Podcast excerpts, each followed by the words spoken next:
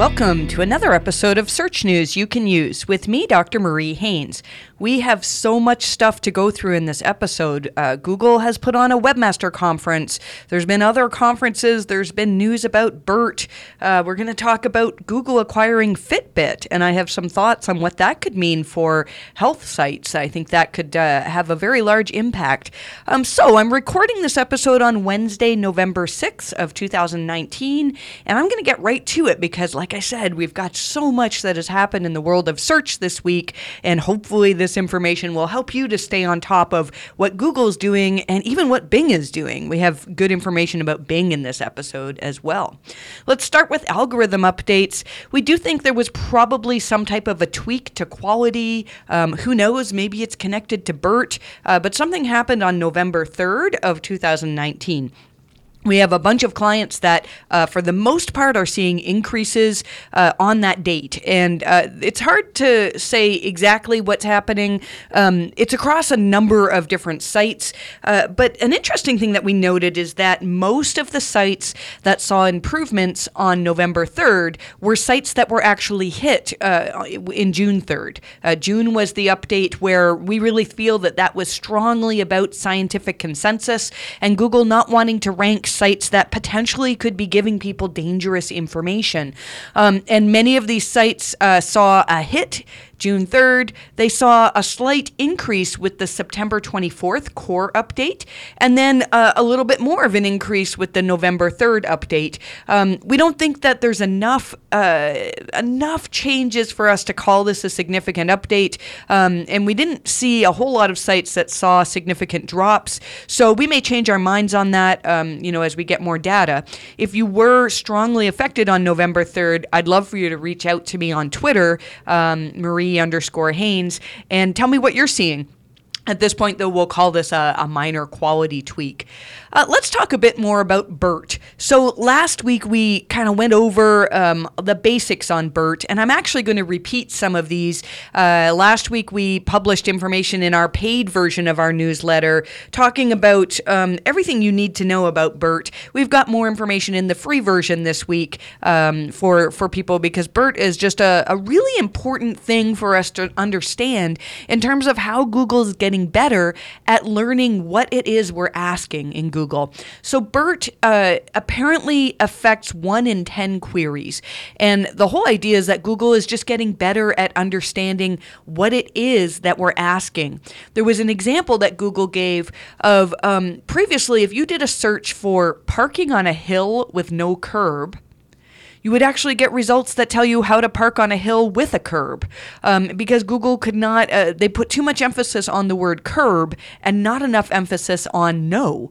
Um, and now with BERT, BERT's able to look at that entire sentence as opposed to just the words, uh, you know, before and after each other. And they're able to understand wait a second, we need results that talk about parking with no curb. Um, and so Google, again, the the whole idea of BERT is just to make it so that Google is much, much better able to understand queries.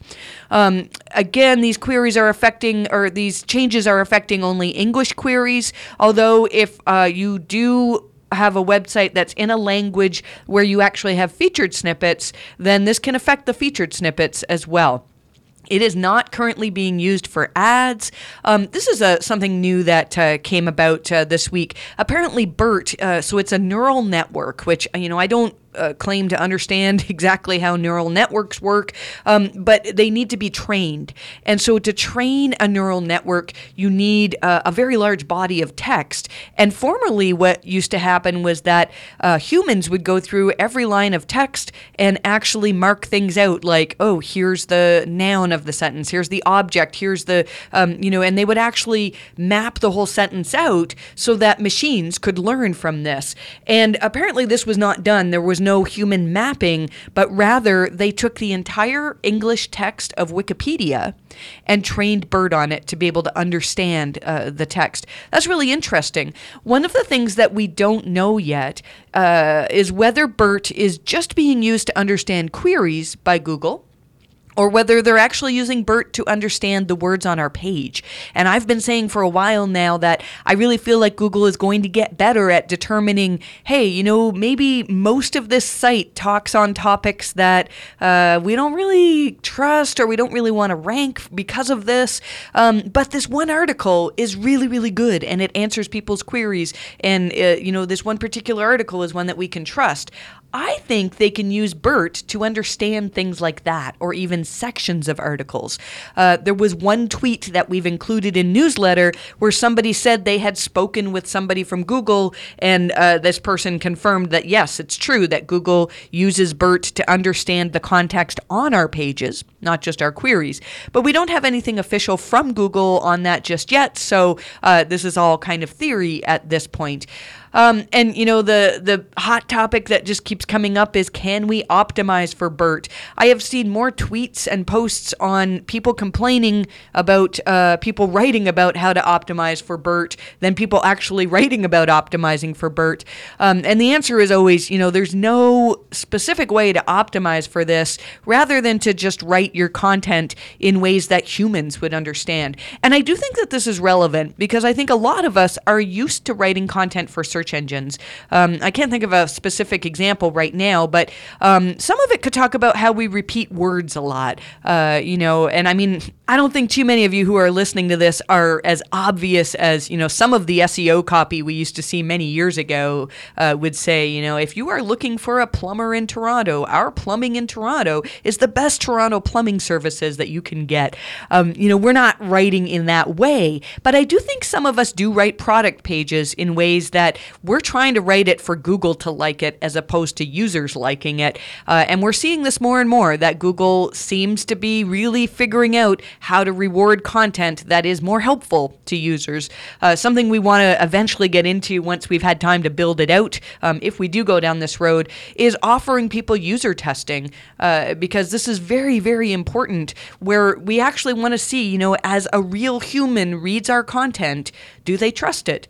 Uh, would they actually want to buy from our website as opposed to our competitors? Because sometimes we think that our website is better because oh it's better designed or it answers more questions than uh, the other website does. But there might be little things that make users not trust it. And so um, if you're able to do any user testing for your website i would highly recommend this. Uh, there was a great article written on bert by dawn anderson. Uh, if you don't know dawn she is a brilliant brilliant person and really um, goes deep into the academics of what google is doing or what um, the history of how bert came came to be. Uh, this article is a fascinating read, although it's a very, very long read. Uh, talks about the structure of sentences and the um, things that cause problems for search engines that are trying to understand sentences. Well, I do recommend you read that. Um, you know, there's not a whole lot in that part of the article that specifically tells us what to do as SEOs. Um, she did mention some things at the end, though that uh, that are specific to SEO work. So one is that it's important to know that BERT is not uh, an algorithm update like Penguin or Panda is. Um, Penguin or Panda, I think of them as filters that are sort of laying on top of the algorithm and uh, and and at the same time sort of a part of the algorithm. Um, it's completely different than that, uh, and it's something that will probably impact you know the majority of what Google does. That's my opinion, not something that Dawn has said. Um, so Dawn said, BERT does not judge web pages either positively or negatively, um, but rather it improves the understanding of human language for Google search. It's going to be huge for conversational search and also for Google Assistant. And uh, I talked about this last week where, um, you know, if we ask a question of our Google Home right now, a lot of the time it just doesn't get it. You know, it either says, oh, I don't have an answer for that, or it provides me with an answer that really wasn't relevant to the query. This is going to get better and better, which means that more people will be using voice search. And uh, as a result, we really should focus on things like making sure we win featured snippets. If you win a featured snippet, then you're more likely to have that appear as a voice search when somebody's searching for um, your content.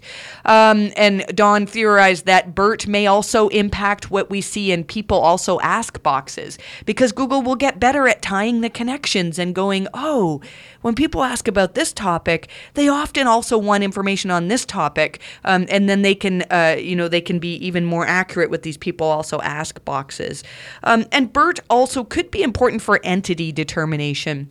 We've talked a lot about this in the past where uh, we really want to make it clear um, what our entities are. So, you know, if Google doesn't understand what your business is or who's responsible for your business or that your authors are the same authoritative authors that are recognized as giants in their industry, these are all entities that Google needs to determine.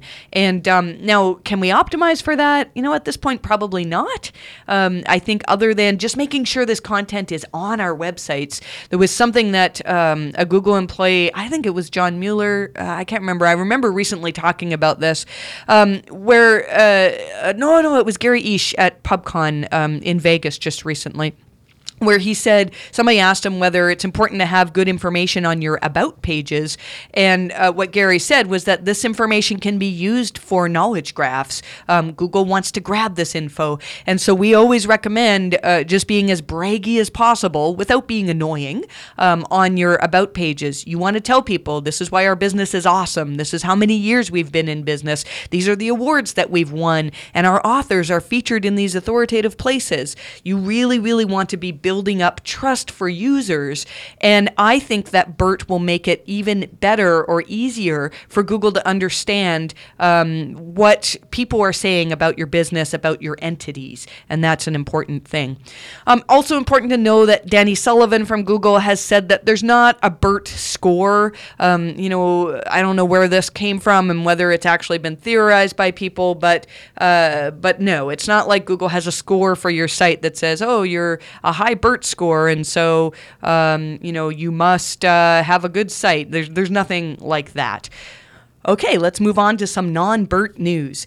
Uh, Google has, uh, we talked about this, I feel like it was quite some time ago, a WordPress plugin called SiteKit, and now it's available for everybody. And so, what you can do, I haven't used it personally, but what you can do is plug it into WordPress, and you'll actually see in your WordPress dashboard your um, Search Console data, uh, and I believe analytics as well. So, that's an interesting thing. It would be fun to play with, and if you have a WordPress site, it might be something cool to uh, to play around with.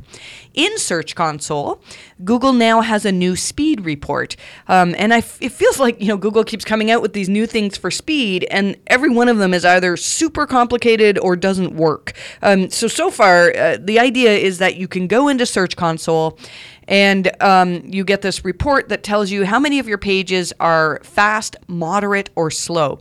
One of the problems, though, is that I've yet to see a site that has a fast page. We have a client who has a very, very light site. Um, it's almost all completely just uh, raw HTML. There's no JavaScript. Uh, there's no images. There's uh, it's a very, very basic site. And Page Speed Insights um, actually gives it a score of 99. Uh, I believe at one point they had 100, and we asked them to put their analytics back on, and so uh, it went to, to 99. But um, the point is, this is one of the fastest sites I've ever seen, and even they just get a moderate score. Uh, and so something's not quite right here. And I've seen others talking about this as well. Regardless, it's cool that we have this data, and I think that Google will be working on it and it'll be more accurate um, in coming weeks. I do remember that I saw somewhere that Google is not going to give us an API for this data, uh, but still, it's something that we can report on, and hopefully it'll get more accurate so we can use it even more. I thought this was extremely interesting. Um, most of you have probably heard that Google acquired Fitbit uh, just this week. It was a massive deal. Uh, I, I think it was like 2.1 billion or something like that. It was a very, very large deal. Now, the first thing I thought of is, oh my goodness, the data that Google is going to have. So I don't know if you've worn a Fitbit. I did wear one for years. I keep wanting to, to get it out again, but uh, I haven't. Um, but one of the things that a lot of Fitbits do is they record uh, other information like your heart rate. Um, in you know, I've heard of people saying, "Hey, my Fitbit started telling." There's a really cool story actually. Uh, some guy wrote to Fitbit a while back and said, "Look." Your Fitbit is uh, the Fitbit is telling my wife that she might be pregnant.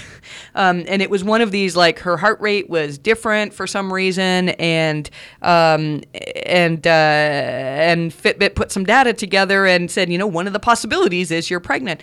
Um, and then uh, you know, Fitbit, this was in a help forum, wrote back and was like, well, you know, it's one of the possibilities, but we we're not going to be 100% accurate. And then the guy wrote back and said, oh, by the way, it turns out she actually is pregnant. Um, and so can gather a lot of information personally by using these um, machines that track your uh, your health data. And now Google is going to have this information. So I think this could be massive for the health industry. I think Google could use machine learning to um, make statistical connections on things that we don't know. Like, for example, let's say um, another thing that Fitbit does, uh, some of the models of Fitbit, is measure uh, your sleep patterns and whether you're able to get into a deep sleep and how much time you spend in REM sleep and, and things like that. Well, let's say that um, uh, the keto diet, when I did the keto diet, one of the things that happened to me was I had a heck of a time sleeping when I was in the early stages because when you get into ketosis, um, it, it, it's like this extra fuel, and I felt like I'd had a bunch of coffee just before I was trying to sleep. Now, there is some stuff written on that on the internet because I certainly did searches on it. Um, it's mostly all anecdotal as, uh, as far as I recall. So, Google could probably make these connections. They can see that at three in the morning, I'm searching for why can't I sleep? Um, and they also know that I've done all these searches for, uh, actually, I wouldn't even have to search for why can't I sleep because Google's got the data from Fitbit. But maybe I've been doing searches for keto diet or for keto recipes. Um, you know, I think Google could very clearly determine this individual is very interested in the keto diet and she also has trouble sleeping at this point in time. Well, I don't think it would be too much of a stretch for an algorithm to determine that there's a connection there. And then Google could start discovering that, um, okay, when people are on a keto diet, it can affect your sleep. But think of how deeply that could go. Um, maybe I'm searching for other things. And, you know, now if I'm on the keto diet and I'm also searching for something completely unrelated, like, I don't know, you know, why does my fingernail have this weird thing on it or, you know, something like that? It doesn't, but just if I was searching for that. Um, but that data would be, uh, you know, it would be kind of long tail. It would be like, very few people would be searching for it. So I do think Google could make connections in health conditions um, that would be amazing. And this could advance uh, medicine quite a bit. And there's other things Google's been doing recently uh, in the field of medicine that I think, you know, one day we're going to look back at this time and go like, hey, when I was a young person, uh, we had to go see a doctor to get diagnosed. Um, you know, and maybe I'm I'm giving Google too much credit.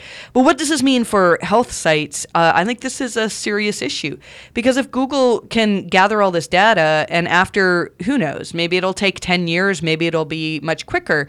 Um, it might be that we don't need to search for medical information online because Google's just got all the data. Um, and you know, I'm sure they will connect that with uh, good um, physicians and, and important people in health fields. Uh, but I think we have to start thinking about this that if you run a health site, there's a possibility that in the years to come, um, you know, your information could just be provided by Google uh, directly in the SERPs, and people might not need to go to your website, which is kind of a scary thing. So I'm going to be keeping an eye on this. I know we have a lot of listeners to this podcast that are in the health space, um, and I don't mean to say this to scare you, uh, but I think we have to pay attention to it. Um, I think that, uh, gosh, it's it's hard to say. I mean, because Google still wants to make um, ad revenue from. I know weight loss uh, and health articles uh, usually provide ads that are very, very profitable for Google. Um, so who knows what's going to happen through all this, but it's a very, very interesting time. Let's talk a little bit about the Google Webmaster Conference. They did a conference in um, uh, Mountain View at the Googleplex that seemed pretty, pretty cool. Um, there is a post uh, written by Jackie Chu who uh, has summarized everything that was talked at this conference, so we would recommend that you read that. Um, some of the things that were uh, good points to point out here. Um, they talked about what is web deduplication. It's the process of identifying and grouping similar web pages and sharing a representative canonical that users get fed. The whole process of how Google decides what is a duplicate is really, really interesting. Um, so if you're looking for more information, I think there's more in Jackie's post on this. Um, if your site is temporarily down, you really should try to serve users and search engines uh, 500 error codes as opposed to 200 codes, uh, because otherwise Google might determine your page as being empty, and that can impact your ability to rank. Um, so if you know that your website's down for an extended period of time, then you really should serve uh, some type of an error message, um, an error server code that uh, indicates to search engines that yeah, the page is down right now, um, as opposed to it's just a blank page. Um, again, from the conference, uh, businesses that have complete knowledge graphs are seen as twice as reputable by consumers. So you should be making sure that you have claimed your knowledge graph. There's a lot of businesses out there that uh, have not claimed it. Um, changing what's in the knowledge graph is tricky. You need to make sure that the information on your about page is accurate. And if there's inaccurate information, you need to figure out where is Google getting that from? Is it from Wikipedia? Is it from some other database that they're using? Uh, because Google doesn't make this information up. Um, and so you really should be doing all you can uh, to, to get as much information about your business as possible out there on the web. Um, let's see. I'm going to move on. There's a bit more stuff in newsletter uh, about what was in this conference, but otherwise we'll end up with a massively long podcast again. And so I'm trying to shorten that up just a, a little bit for you. Uh, there was some interesting controversy over how Google parses a robots.txt file. Will Critchlow talked about this at SearchLove in London, and it blew my mind just how um, Google published the code to they made it open source the code to their robots.txt parser and then um, it, it's working differently and it's not respecting certain rules um, the way that the actual production code is uh, what was interesting though was gary Illyes had quite what I thought was an inflammatory response uh, on distilled. Now, the distilled article that Will wrote, actually, one of the first lines in the article says Googlers, if you're reading this, please help us clarify for the industry how Googlebot really interprets robots.txt. And then Gary Illyes tweets here they could have asked for clarification before publishing, but a feeble attempt to stir controversy was the path they chose. I really don't think that Will was trying to stir controversy. I think he was trying to say, look, we, we really need to understand how Google respects our robots files. And if you are trying to, uh, for example, disallow just the ads uh, Googlebot, you might be surprised that um, you know you might be doing it wrong. This is uh, that's a very loose interpretation of what he was saying, and really you need to read his whole article to to get into understanding it. But what Gary said was, in short the open source parser is the production parser and uh, goes on to very snarkily say if you don't believe that the open source, ver- source version is indeed the production parser, you can get hired and I'll be more than happy to walk you through the production code and then diff it against the open source one. Um, gosh, I don't know why this prompted such a, an inflammatory response by Gary. Um, I included it just because I think it's important for those of you who are very um, are having trouble uh, determining which which types of Google bots to um, uh, to give access to which parts of your site. If something is off with your robots.txt, you should maybe take a look at this. And I would imagine that uh, this discussion will actually prompt Google to make some changes in their um, documentation on what Googlebot actually does. So it's an interesting situation for sure.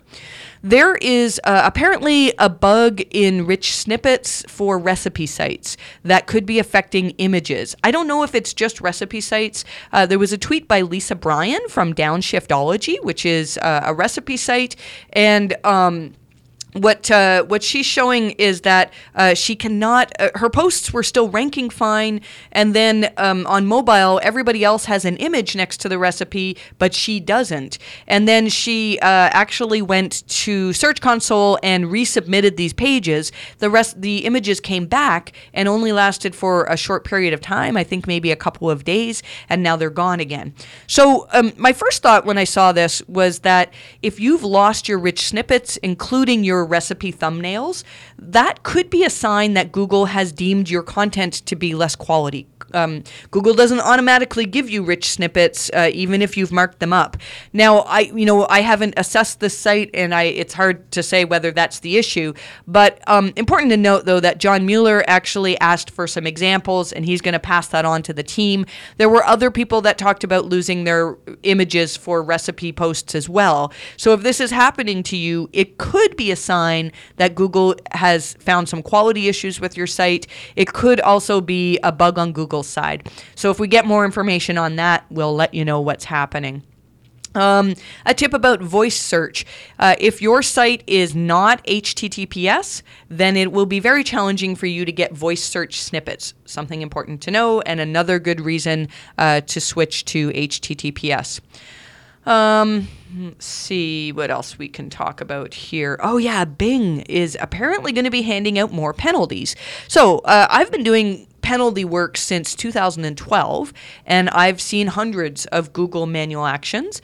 I want to say I've seen two or three Bing manual actions, uh, and it's been a while since we've worked with a Bing manual action.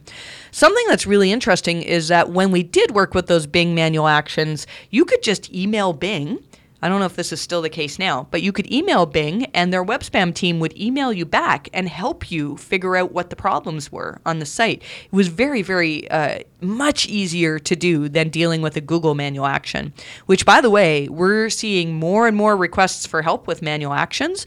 And I think Google has stepped up their um, amount of manual actions that they're giving out. Uh, but Bing announced this week that they're changing their webmaster guidelines and um, they're going to address what they call call inorganic site structures. And they gave three examples of inorganic site structures. One is a private blog network. Uh, so PBNs we know are not good uh, in the eyes of Google and Bing. The thing is, a lot of them can really work if you do them right. They can help prop up your rankings. I don't recommend it because we've seen loads of penalties uh, for sites that have gotten caught using private blog networks um, to prop up rankings doorways and duplicate content.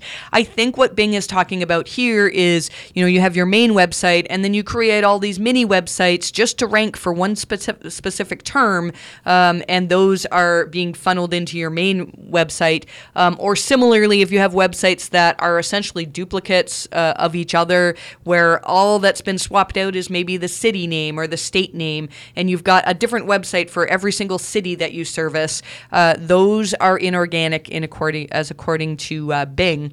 And then the third part was subdomain or subfolder leasing. We've talked about this how um, it's a big deal with coupon sites. That coupon sites can, uh, you know, they can lease. One example was coupons.cnn.com. That subdomain is not owned by CNN.com, um, but benefits greatly from the uh, the authority that CNN.com has. Um, and so Bing wants to actually hand out manual actions for sites that are uh, taking advantage of this type of thing, um, which is really interesting. I, I, had somebody tweet at me um, this morning saying, you know, well, search engines shouldn't hand out manual actions, they should just figure it all out algorithmically. It's important to note that I don't think Google or Bing wants to hand out any manual actions. When they do it, it's because there's something that you're doing that is currently working to prop up your rankings, but they don't want it to work. And I really believe that they look at, you know, when we have a big wave of manual actions, so I'd say probably the most common thing that we're seeing manual actions for right now is for sites that have been overdoing it with article posting, whether it's guest posting, um, syndicated articles, posting them on uh, websites that you know will happily post anybody's uh, guest post, or even trading content, um, you know, giving websites content in exchange for a link back. If you're doing that on a large scale, we're seeing more and more penalties for that type of thing. So that tells me that Google's not great at figuring figuring that out algorithmically, but they're working on it. Um, and I think that because we're seeing a big surge in manual actions, it means that um, Google's got teams that are figuring out how can we make it so we don't have to hand out manual actions for this, and that'll probably come down the road. So uh, I've yet to see one of these new Bing penalties. I think they're probably coming. Uh, if you do get one, I'd love for you to reach out to me on Twitter and uh, tell me what you're seeing there. Um, and I would imagine we'll start to see more uh, of these um, come through our help uh, forum, or not our help forum, our uh, contact forms soon. So if we do, I'll uh, if it seems to be a big thing, I will keep you updated on that. Um, quick tip if you've been switched to mobile first indexing, John Mueller said that uh, you really shouldn't see any change in rankings, but some sites will, quote, see a rise in search when switched over. Um, and so you really shouldn't see any negatives to be fair, you know, we when we we analyze so many sites that see traffic drops, and we always look at whether your switch to mobile first indexing uh, looks like it resulted in a traffic loss, um, and it's rare that we see that. So I think I, I agree with John on this point. Um, somebody asked John Mueller whether uh, you could get in trouble for building too many links in a short period of time. Now, this question has a couple of parts to it because. Um, building too many links is the issue here. Uh, you know, if your website gets a whole bunch of links all of a sudden and it's in a truly natural way, that can be normal. Um, let's say our business did something that was truly newsworthy, and uh, you know, we had all these crews out here that were news crews that wanted to write about us, and uh, and and you know, we had a big viral spike in uh, in interest. Well, that's going to bring us a ton of links that um, you know maybe we're not used to getting that many links at one time. It's not like that creates a red flag for the web spam team to look at and go, wait a second, this site normally gets 20 links a month, and now they've they've got 2,000 this month. Um, that's not what Google does. I, am 100% sure about that. Um, however, uh, so the question here is if you're building too many links. So um, it's a very long answer from John, but and we've written it all out in the newsletter. Uh, let's see. I'm going to read some of it out because I think it's easier for me to read it than summarize it. This is John saying, if you are building 200 links in two days, it's not so much the number of links you're building in a short period of time. It is really the matter that you're probably building links in a way that would not align with our webmaster guidelines. Our algorithms might take action on that, or they might ignore those links. On the other hand, our manual actions team might take actions on that and apply a manual action. Um, so it's not so much the number of links and the time you are talking about, it's more the types of links that you are building. Um, and there's more in newsletter as well. So, uh, really, uh, again, I don't think the velocity of links you are getting matters, um, but really, you should not be building links to your site in a way that you can count. Uh, you know, when I first started in SEO, um, many SEO companies, that was their selling point that they'd say, uh, for this much money each month, we can get you 100 links, or for this this much money, we can get you 200 links. We should not be doing SEO in that type of way now because um, good links are ones that you can't guarantee you're going to get a certain number of them for. Um, and speaking of which, uh, there was something in a recent Help Hangout. I'm a little bit behind on going through Help Hangouts. So this, I think, was from a September 27th Help Hangout. I'm trying to get through some of this every day. And if you follow me on Twitter, you'll uh, see that I tweet out uh, the most interesting parts uh, that I found from Help Hangouts. We include most of those in newsletter as well. Um, which if any of you are new mariehaynes.com slash newsletter. Uh, so here's something that um, somebody asked whether uh, spammy links can still hurt a site uh, beyond manual actions. Now i've talked about this so many times and john said quote there are also cases where our algorithms might look at this and say well there's so many spammy backlinks here that we just can't ignore them. We have to assume that there's a lot kind of a lot of malicious intent here and we have to be even more careful. And in cases like that, we might demote a site slightly in search so it wouldn't rank as visibly. So um, that's important. You know, uh, if you and when I tweeted this, I had several people that said, "Oh, so this means negative SEO is going to work, right?" I Google I've rarely seen a case, and I know there's people who are building up your arguments right now um, in your heads for negative SEO. Uh, I've rarely seen a case of negative SEO that I felt worked um, in terms of building links and especially building spammy backlinks. I do think that negative SEO could potentially alert uh, Google to um, manually review a site, and then if you already had your own um, unna- unnatural links, then you know you're more likely to get a penalty in that case. Uh, but I don't think that happens very often. Google, um, John has said this in past Help Hangouts, where uh, Google can look at things like the history of unnatural links pointing to your site. So my opinion is let's say um, a competitor wanted to negative SEO me and uh, you know created 2000 comment spam links pointing to my site. Well, Google's algorithms can probably determine that that's not a pattern for us. We don't have a history of building unnatural links to our site. Um, and, you know, so then you could argue, well, maybe somebody's going to continue to do this for months and months and months.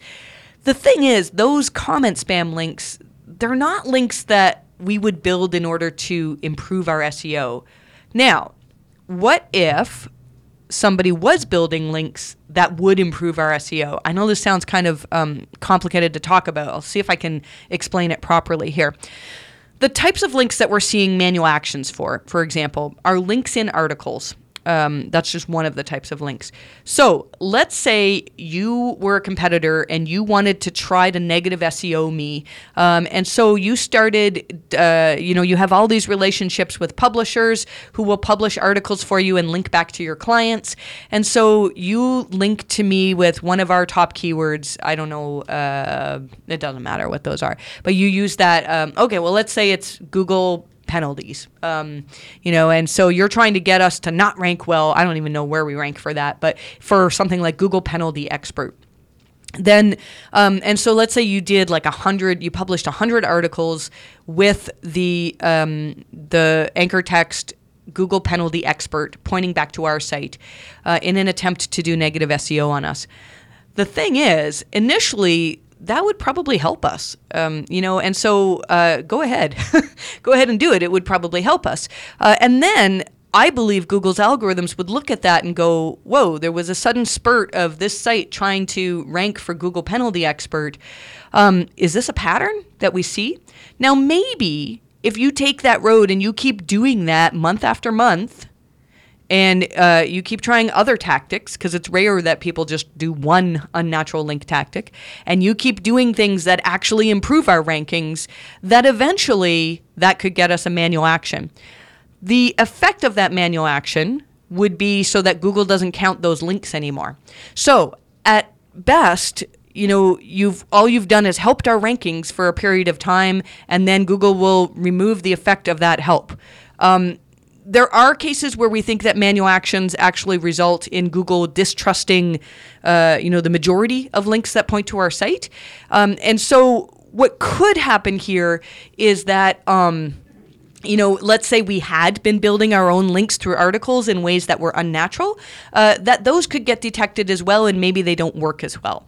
So perhaps, you know, there's a way that negative SEO um, could work against sites that currently are already building their own unnatural links, but it's a real long shot. And I think you have a higher chance of actually helping your competitors initially than hurting them. So um, I know there are some of you out there that claim that you've done amazing things with negative SEO in ways I've heard people talk about it in ways that make me want to vomit um, just because of the uh, lack of ethics of, of people trying to do this.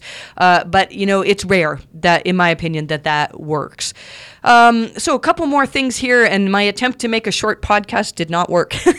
Hopefully, you like these longer ones because uh, there's so much to talk about every week. Um, your Search Console numbers might be off. Uh, Google recently started giving us data that's super up to date, as fresh as just a few hours ago. Uh, but the numbers, so John Mueller said in a Help Hangout, during the time when that data is fresh, you might see slightly different counts there than you would when it's kind of settled down. In local SEO, I just want to add one quick thing, and that's that uh, if you added a short name to your Google My Business profile, Google is now showing showing this short name in uh, some mobile searches. So uh, you may want to look at doing that if you haven't done it already. Let's talk about a few Q and A questions because we got some really good ones. Um, if you want to ask me a question uh, about um, EAT, about backlinks, about any of the topics that we tend to talk a lot on, then just go to newsletter mariehaynes.com slash newsletter. Uh, this, I believe, is episode 107. Um, and uh, it doesn't matter though. Any of the more recent newsletters will have a link to where you can ask a question, and we try to uh, cover as many of those as we can in podcast. If you have a very basic SEO question, then um, you can also ask those through our Wix SEO site, uh, and you can tweet at us, uh, tweet at me, and I'll get you the right um, uh, the right connection there, um, and we would be happy to answer that on that Wix site as well. So um, let's talk about this question here. Okay. Hi, Marie. Thank, thanks for your podcast and all the content you produce. Uh, oh, it's a real game changer for us. That's awesome. I thank you for saying that. It always amazes me that you know I get to just babble on about SEO and it actually helps people. So, uh, so thank you. My question is about EAT for question and answers in forum websites. We've been hit hard with all the Google updates this year. We have pages related to maternity. We're an application for pregnant women and moms, and then they give an example of um, a particular page that is a forum page on their website. We've added markup to uh, explain that our website has Q&A content, but we keep on falling. Do you have any insights, tips, or explanations on this? So I did actually take a look at this page. I can't always do that. Um, you know, if, uh, if, I get a lot of people that tweet at me, you know, wanting a full site assessment in in the form of a tweet, and I can't always do that. But this was really interesting, and I think it'll help a lot of people. So the page that I looked at the one that you uh, gave me a link to, was a discussion on people talking about how to quit smoking when you're pregnant. And when I looked at this discussion, there was some good personal anecdotes in there. Uh, there were people who saying were saying what they used and um, how challenging it was, and, and and things like that. But there was a lot of very bad stuff in there as well. Um, there was uh, I'm trying to remember now. There were a number of people who said I smoked through my entire pregnancy and I had no problems whatsoever. Um, and there were other people that said, "Oh no, no, just use an e-cigarette and uh, and you'll be fine." Um, and you know, it's not for me to say whether this is true, but it's certainly contrary to scientific consensus. Um, you know, if you ask a, a, traditional physician, "Can I smoke during my pregnancy, or could I just use an e-cigarette?" Uh, I think they would probably say that's a bad idea. Um, and so, Google's, my opinion is, most of the core updates that we've had in the last year have dealt with Google not wanting to rank pages that are potentially harmful to people. And this is a big deal. And now I didn't look at any other pages on your website, but I would imagine this is a prevalent theme that there are, um, you know, anytime you ask for people's opinion on things, you're going to get a discussion of things that, you know, um, people are going to disagree with and things that could potentially be harmful. Um, and so now, you might say, well, maybe some of the big names. I know when I was pregnant, most of the forum um, discussions that I saw came from babycenter.com. Um, and so let's say, you know, you could say, well, Baby Center has posts that are ranking like this, that, uh, you know, they give some inaccurate advice. The problem is that most likely Baby Center has built up enough brand authority that Google can trust uh, that the majority of the stuff on the site is worth ranking. I think as BERT gets better, uh, Google will be able to pick out which parts of pages or which pages in particular are um, safe to show users. I don't think they're quite there yet. But for now, I would imagine Google has algorithms that look at your site that say, you know, a lot of the pages on this site give information that's potentially dangerous to people. So, uh, to fix this is really challenging. I would say you have to go through every single forum post um, and you have to decide which ones are going to be indexed. Or you could decide, uh, you know, which parts of um, pages, oh gosh, you can't index just parts of pages, um, but you could somehow find a way to label. Um, actually, this is not a bad idea. I'm thinking this up just on the spot here, but you could actually ask your users for, I'm sure you've seen on forums like a thumbs up or a thumbs down. You could ask users, is there potentially dangerous advice in this answer? And if enough people click on that button, then you have to make a decision. You know, you can do this with a, a, a script probably. You have to make a decision um, as to whether or not that page gets indexed. So you could say, look, if enough users have uh, clicked on this answer saying that it's potentially dangerous to people, then let's no index the entire page. Um, or, I mean, you could try having a little disclaimer uh, just saying, Many of our users have marked this answer as potentially harmful, or maybe you don't show that answer. Make it something that doesn't um, uh, that has to be clicked on in order to be opened, and it's not part of the main content. Um, but I think you need to go through this for almost every one of your pages, and that's going to be a challenge. Um, another thing uh, that uh, you could consider is um, like if that's a completely gargantuous task that it's not going to to happen for you is looking at um, diversifying and not relying on Google for your traffic. Uh, and so you could look at your analytics and say, well, you know, our traffic, our posts like this do extremely well on Instagram or on um, Facebook or, or wherever, uh, and then focus more on targeting um, those platforms. That said, Facebook's doing stuff too to try to protect people from um, uh, from uh, seeing dangerous medical advice. Now, Google does talk about, in the quality raters guidelines, they talk about um, uh, how not all pages need to have experts in writing the content. There's actually an example about a forum that talks about liver cancer, and people are giving their personal anecdotes about what it's like to live with liver cancer. Um, the thing is, though, those pages, they may rank for people who are specifically searching for personal anecdotes of people who have had liver cancer. Um, but it's not going to rank for, you know, uh, against WebMD, Mayo Clinic, Healthline if they have similar content, in my opinion. Maybe that'll change in the future, but unless people are specifically very, and I find it really hard to surface forum content on Google these days because I think they're erring on the side of caution in not wanting to show people content that is um, potentially harmful. So um, uh, we have something I know John Mueller talked about uh, how Google actually in their help forums has a voting system. They have a thumbs up and a thumbs down, and only certain posts get indexed depending on how helpful they are. Um, they also make sure that they don't index posts that have no answers. So I think that's the direction I would want to be heading in for you, uh, but I don't envy you the task of, of going through all this content and, and deciding uh, what to do with it. Um, I'm to ask, I'm to answer one more question here and then we'll finish it up. Uh, hopefully, this one won't be as long. Somebody asked, We're starting a backlink audit that may take several weeks.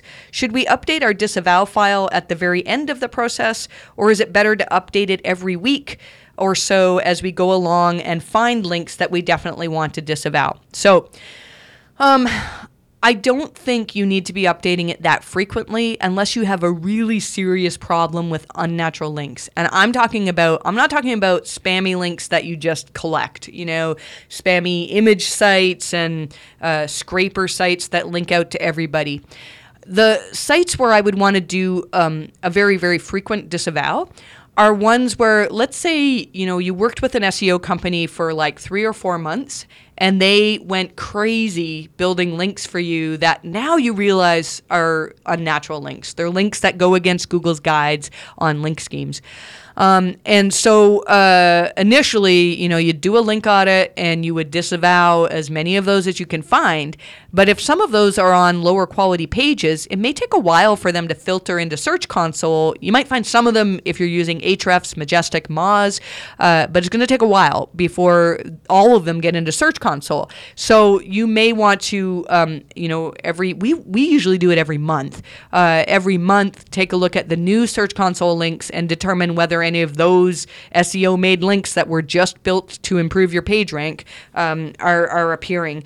Uh, we do. Um, I remember I used to do this for a lot of manual actions. If I was really struggling to get a manual action off, then just before I filed for reconsideration, I would do another link audit for the most recent links um, and do those as well so that when I file my uh, reconsideration request, um, it's not like Google's going to say, oh, well, you said you're not building unnatural links, and look at this link that we just found a week ago, and it's unnatural. Um, I don't know how detailed they get, but I feel like that uh, could be important.